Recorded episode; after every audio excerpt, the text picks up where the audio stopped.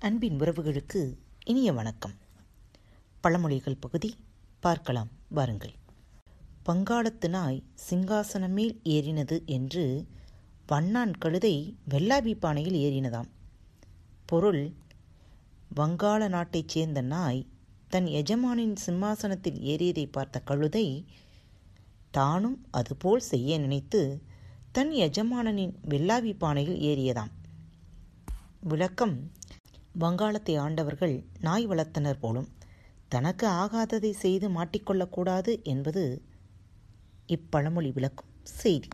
எத்தனை வித்தை கற்றாலும் செத்தவனை பிழைக்க அறியான். எவ்வளவுதான் கற்றுக்கொண்டாலும் இறந்தவனை உயிர் பிழைக்க வைக்க உதவுமோ அது? புதிய வண்ணானும் பழைய அம்பட்டையனும் தேடு. வண்ணான் புதியவனாகவும் பழகியவனாகவும் இருப்பது நல்லது. ஏன் இப்படி? வண்ணானிடம் இருக்க வேண்டியது உடல் வலிமை. அது புதிய இளம் வண்ணானிடம் அதிகம் இருக்கும். நாவிதனிடம் இருக்க வேண்டியது நமக்கு ஏற்றபடி முடிவெட்டும் திறமை. அது பழையவனுக்கே கைவரும் நேற்று வெட்டின கிணற்றிலே முந்தா நாள் வந்த முதலை போல. கிணறே நேற்று தான் வெட்டியிருக்கிறோம். அப்படி இருக்க அதில் முந்தா நாள் முதலையை பார்த்ததாக சொல்லுவது எங்கனம்? விளக்கம் சமீபத்தில் தெரிந்து கொண்டதை ரொம்ப நாள் தெரிந்தவன் போல பேசும் ஒருவனை அங்கதமாக கூறுவது. தொட்டு காட்டாத வித்தை சுட்டு போட்டாலும் வராது. நடைமுறை அனுபவங்களுடன் கற்றுக் கொடுக்கப்படாத கல்வி உடலில் சூடு போட்டாலும் மனதில் ஏறாது. ஆசிரியர் கல்வி பயிற்றுவிக்கும் போது நடைமுறை உதாரணங்களையும் உலக அனுபவங்களையும் விளக்கி காட்ட வேண்டும்.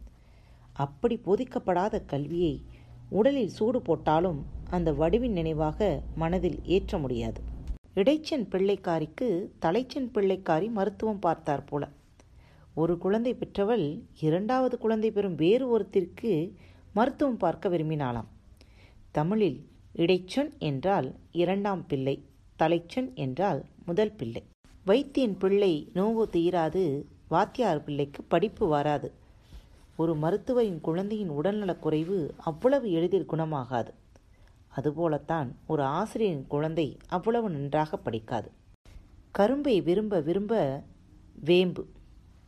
ஒரு இனிய பொருளை மேலும் மேலும் விரும்பி உபயோகிக்கும் போது அது திகட்டி விடுகிறது. இதற்கு ஒத்த இன்னொரு பழமொழி பழக பழக பாலும் புளிக்கும் என்று வைத்துக்கொள்ளலாம் ஈரை பேனாக்கி பேனை பெருமாளாக்குகிறான் ஒரு சிறிய விஷயத்தை கண் காது மூக்கு வைத்து பெரியதாக்கி அதையும் ஒரு கதையாக்கி கூறுதல். அதிகாரி வீட்டு கோழி முட்டை குடியானவன் வீட்டு அம்மியை உடைத்ததாம்.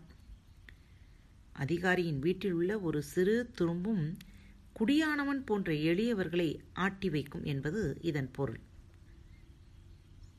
ஒரு பழமொழியின் வசீகரம் அதில் உள்ள செய்தியை அழுத்தமாக வியப்பூட்டும் ஓம உருபுகளை பயன்படுத்தி சொல்வதில் இருக்கிறது.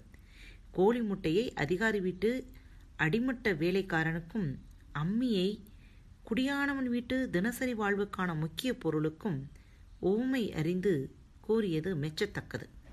ஒரு அதிகாரியின் வேலையாட்கள் தன் எஜமானரின் அதிகாரம் தமக்கே உள்ளது போல காட்டிக்கொண்டு எளியோரை வதைக்கும் வழக்கம் பழமொழியில் அழகாக சுட்டிக்காட்டப்பட்டிருக்கிறது.